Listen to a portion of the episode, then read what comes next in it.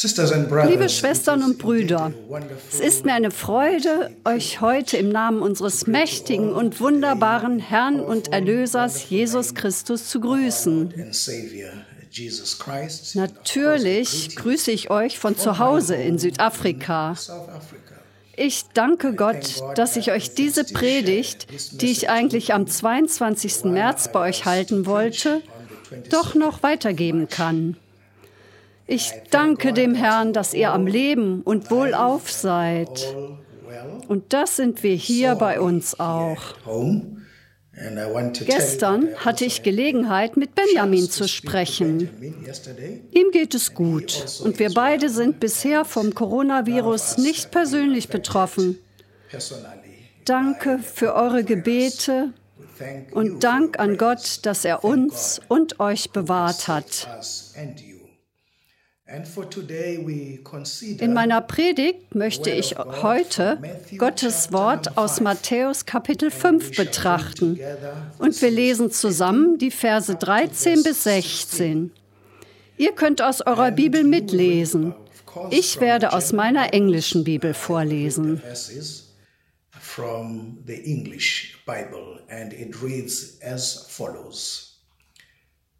Ihr seid das Salz der Erde. Wenn jedoch das Salz seine Kraft verliert, womit soll man sie ihm wiedergeben? Es taugt zu nichts anderem mehr, als weggeworfen und von den Leuten zertreten zu werden. Ihr seid das Licht der Welt. Eine Stadt, die auf einem Berg liegt, kann nicht verborgen bleiben. Auch zündet niemand eine Lampe an und stellt sie dann unter ein Gefäß. Im Gegenteil, man stellt sie auf den Lampenständer, damit sie allen im Haus Licht gibt.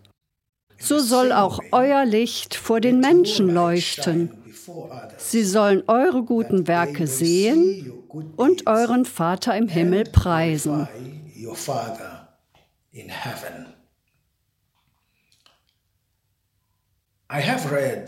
Ich habe jetzt diese Passage gelesen Jedoch werde ich in meiner Predigt drei Textstellen aus der Bibel betrachten.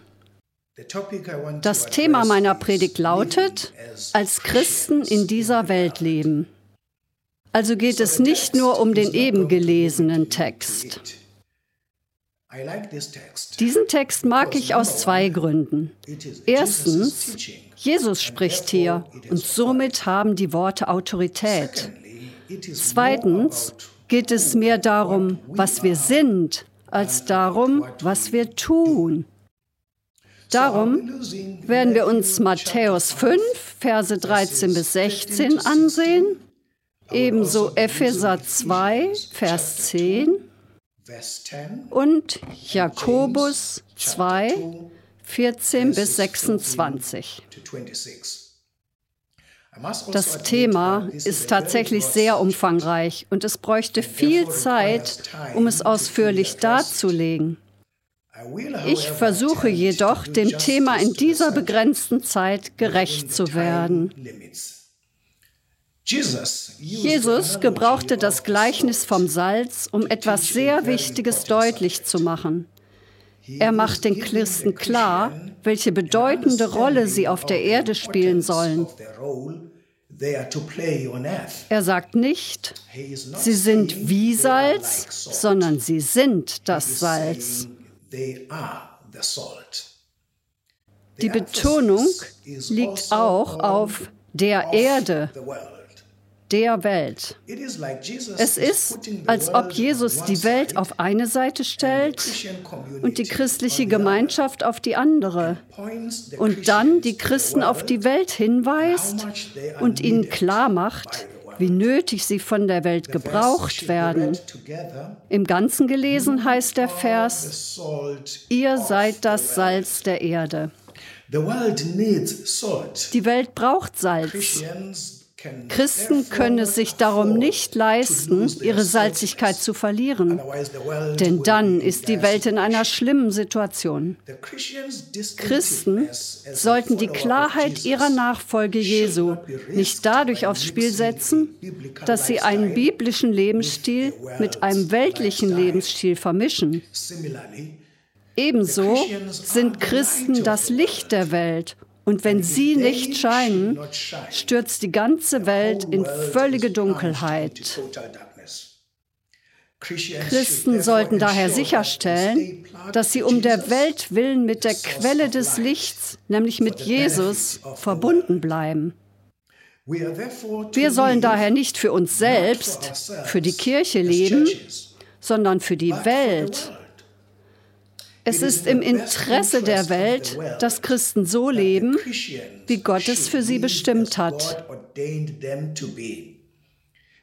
Welche verheerenden Folgen es hätte, wenn sie es nicht tun, mag man sich gar nicht ausmalen. Das bedeutet im Wesentlichen, dass ein Christ ein Leben für die Gesellschaft leben muss.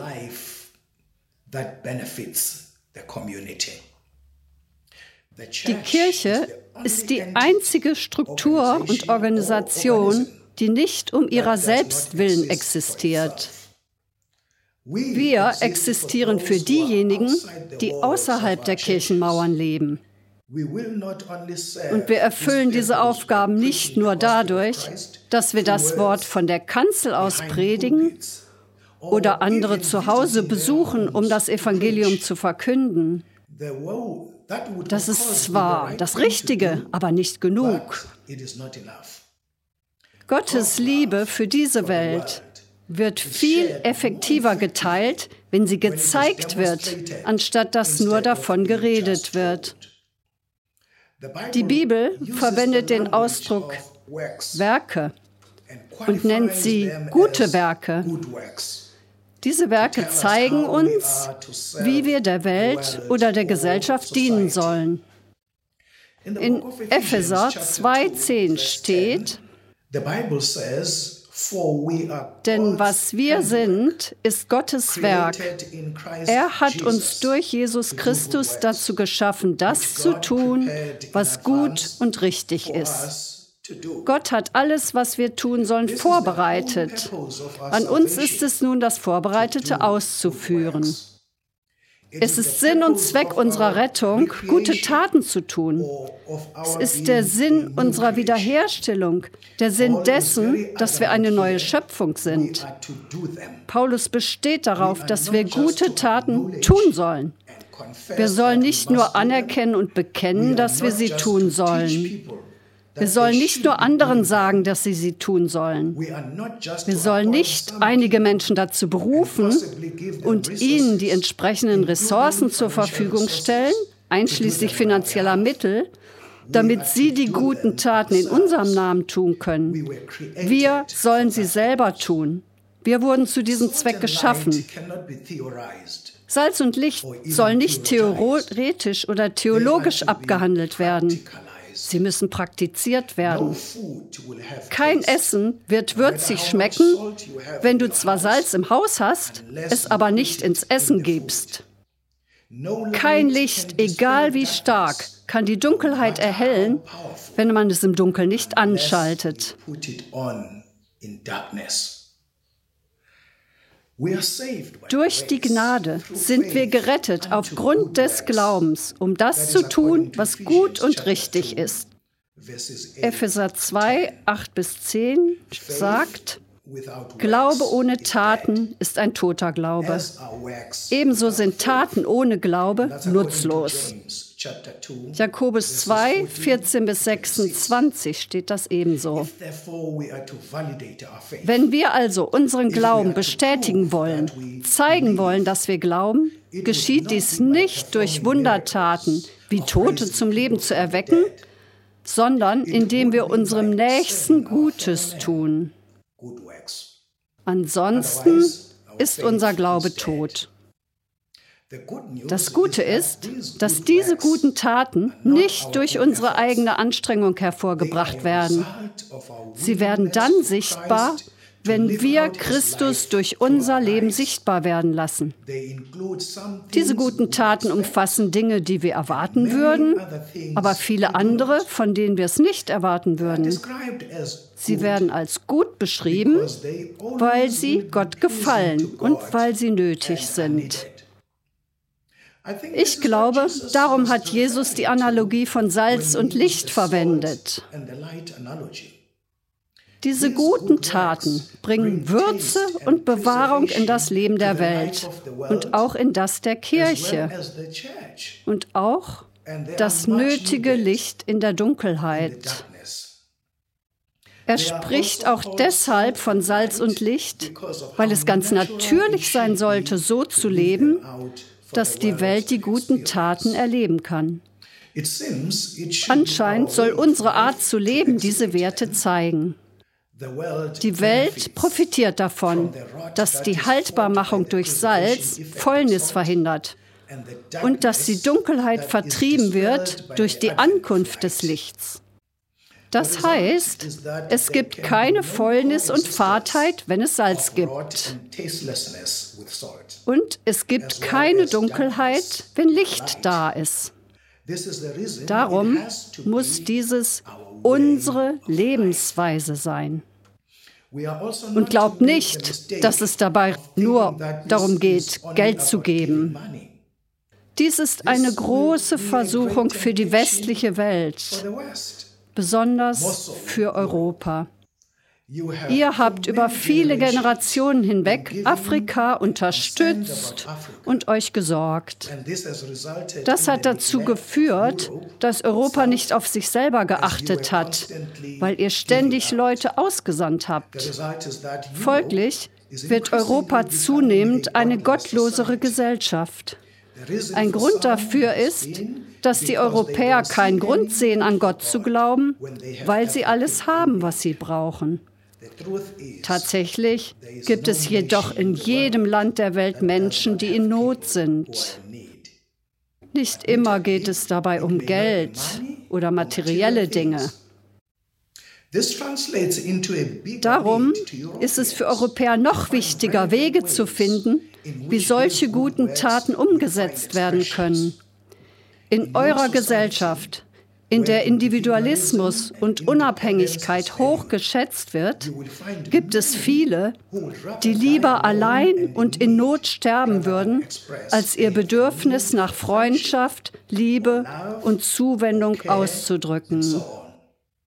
In Afrika, wo man immer von Nöten und heutzutage auch von Habgier umgeben ist, braucht man nicht nach jemandem zu suchen, der einem hilft.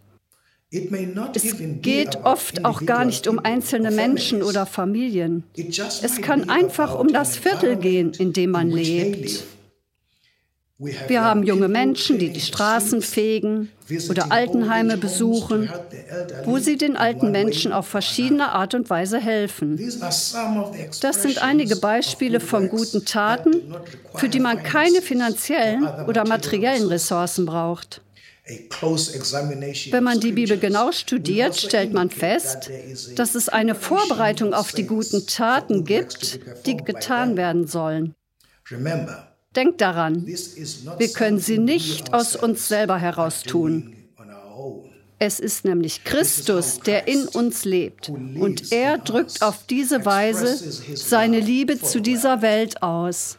Wir müssen bereit sein, diese guten Taten zu tun weil es sein Wille ist, dass wir sie tun und vor allem, dass wir nicht aufhören, sie zu tun.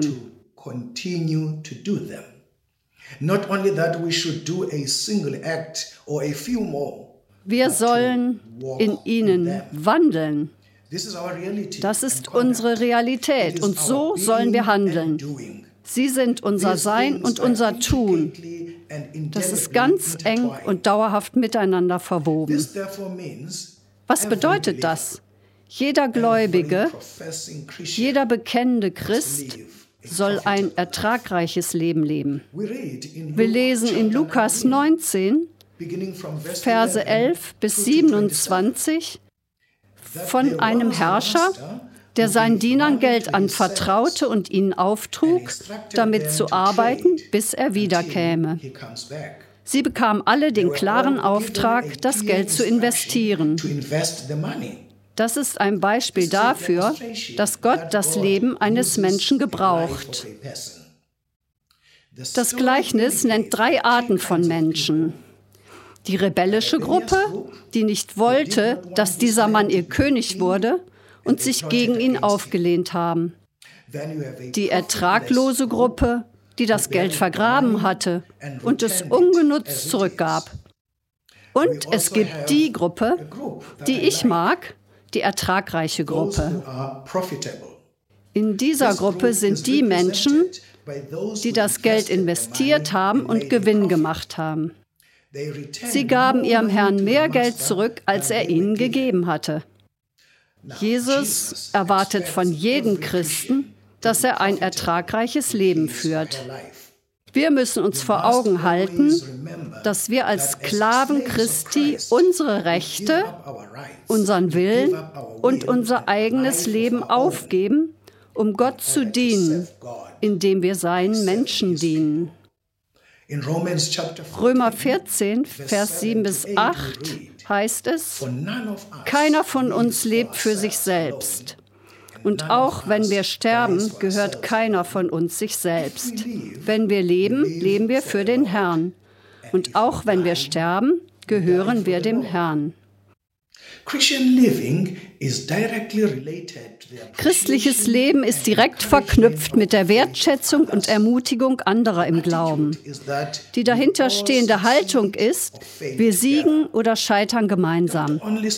Versuch nicht nur selber das Richtige zu tun, sondern befasse dich auch mit den anderen. Glaube wird der Welt bezeugt. Wir müssen mit einer Haltung der Liebe dienen. Die Taten müssen vom Charakter her und in der Gestaltung gut sein. Das muss, Motiv muss rein sein, der Effekt wohltätig. Wenn wir also zurückblicken auf das Gleichnis Jesu vom Salz und Licht, das uns zeigen soll, welche Rolle wir in der Welt spielen sollen, dann erkennen wir, dass es viel wichtiger ist, was wir sind, als was wir tun. In anderen Worten, wir haben keine Wahl. Wir sind so geschaffen, dass wir das Licht widerspiegeln werden und wie Salz Würze in dieser Welt sein sollen.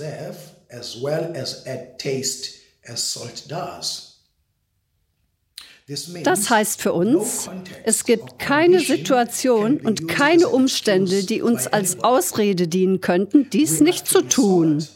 Wir sollen Salz und Licht mitten in unserer Armut in Afrika sein. Und ihr sollt Salz und Licht im Umfeld reichlicher Versorgung und sogar des Überflusses sein.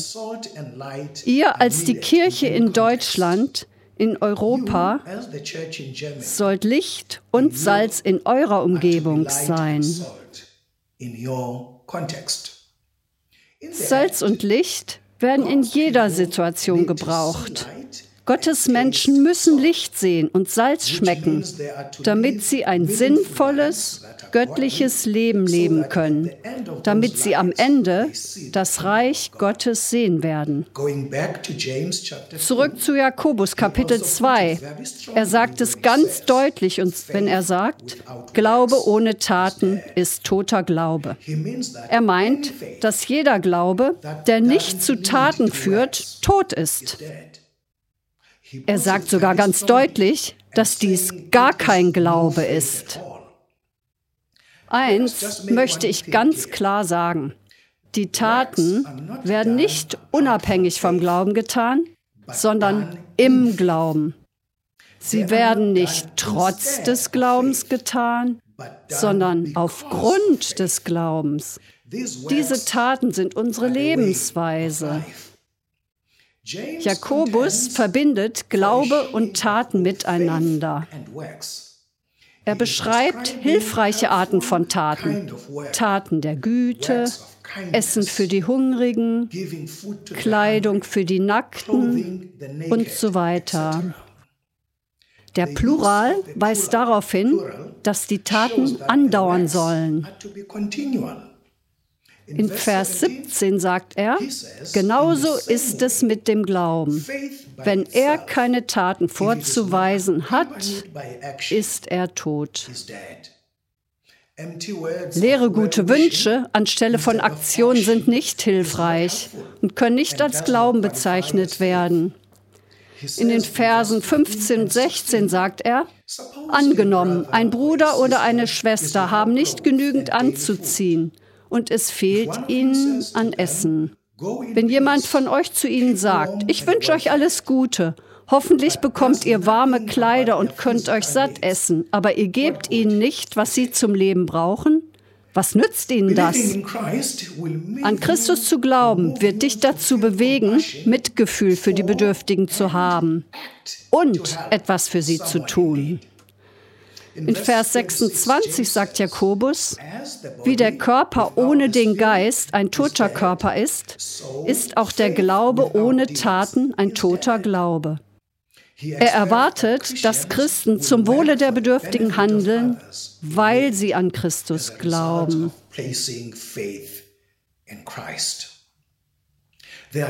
Es gibt zwei theoretische Fragen zum Thema Glaube ohne Taten. Erstens, wofür ist er gut? Die Antwort lautet natürlich, für nichts. Zweitens, kann er retten? Also Auch hier ist die Antwort negativ. Nein, er kann nicht retten. Die erste Frage zeigt, dass Glaube ohne Taten generell sinnlos ist, während die zweite Frage zeigt, dass eine ganz bestimmte Sache fehlt, nämlich die Erlösung. Beides zusammen beschreibt die Nutzlosigkeit des Glaubens ohne Taten. Und das besonders im Hinblick auf unsere Erlösung. Er ist nicht gut für die bedürftige Person, die keine Hilfe bekommt. Es nützt dem Glaubenslehrer gar nichts. Er kann ihn nicht retten. Die Antwort für den Bedürftigen beginnt mit den Worten, Geh in Frieden. Die Aussagen, habt etwas zum Anziehen und habt genug zu essen, drückt die Erwartung aus, dass Gott für die Bedürftigen sorgen wird. Vom Glaubenden wird dann erwartet, dass er handelt, um den Bedürftigen konkret in ihrer Not zu helfen. Niemand kann Glauben an sich haben, ohne die dazugehörigen Taten. In Jakobus Kapitel 2, Vers 18 hinterfragt er diejenigen, die behaupten, wahren Glauben zu haben ohne entsprechende Taten. Er sagt, vielleicht halten mir einige entgegen, der eine hat eben den Glauben und der andere die Taten. Der einzige Weg, wahren Glauben zu haben, bedeutet, ihn durch Taten zu zeigen. Erstens, Taten sind Handlungen, die aufgrund des eigenen Glaubens getan werden. Sie zeigen und authentifizieren deshalb den Glauben. Das Entscheidende hier ist, dass die Taten nicht zum Glauben hinzugefügt werden müssen, sondern dass der wahre Glaube Taten einschließt. Zweitens, die praktische Umsetzung der Taten passiert durch den Aufruf, sich aktiv bei der materiellen Hilfe für die Menschen zu beteiligen. Es geht nicht um die Einhaltung religiöser Rituale, sondern um die Werke der Liebe. Jakobus hat drei wichtige Aussagen über den Glauben ohne Taten gemacht. Erstens, so ein Glaube taugt nichts. Er hat keinen Nutzen. Zweitens, so ein Glaube rettet nicht. Wer so glaubt, wird nicht erlöst. Drittens, so ein Glaube ist tot. Glaube ohne Taten ist so tot wie ein Körper ohne Geist. Glaube, der nicht zu Taten führt, ist ein absolut nutzloser Glaube. Er führt nicht zur Erlösung und ist tot. Es muss für uns einfach undenkbar sein, dass wir Glauben haben, aber die Bedürftigen einfach links liegen lassen. Unsere Kirchen müssen Wege finden, sich der Bedürftigen anzunehmen. Wenn die Taten des Glaubens nicht sichtbar sind, ist die Authentizität unseres Glaubens in ernster Gefahr. Tatsächlich beinhaltet rettender Glaube sowohl Vertrauen in Christus als Retter und die Nachfolge Christi als unserem Herrn. Lediglich jemandem zu sagen, ich wünsche dir alles Gute, ohne ihm die notwendige Hilfe zu geben, ist nutzlos für ihn. Ein solcher Glaube rettet nicht. Jakobus fragt in Vers 14, kann der Glaube als solcher ihn retten? Glaube ohne Taten rettet nicht. Er ist tot. Vers 17. Wenn er keine Taten vorzuweisen hat, ist er tot. Vers 26, Glaube ohne Taten ist ein toter Glaube. Diese Passagen machen deutlich, dass Glaube gezeigt werden muss. Jakobus sagt in Vers 18, wie willst du mir denn deinen Glauben beweisen, wenn die entsprechenden Taten fehlen? Ich dagegen kann dir meinen Glauben anhand von dem beweisen, was ich tue. Er ist auch nicht perfekt, wie in Vers 22 steht. Du siehst, dass sein Glaube mit seinen Taten zusammenwirkte. Erst durch seine Taten wurde sein Glaube vollkommen. Er spricht hier von Abraham. Durch die Taten wurde der Glaube perfekt. Ohne Taten ist der Glaube nicht perfekt. Zusammengefasst gesagt, denkt daran, wir sind das Salz und Licht der Erde. Und der Herr fordert uns auf, als seine Jünger, dieses für die Welt zu sein, gute Taten in der Welt zu tun. Denn die Welt braucht diese guten Taten. Wenn du jetzt darüber nachdenkst, Überleg dir, wie du deinen Glauben praktisch durch gute Taten zeigen kannst. Gott segne dich. Amen.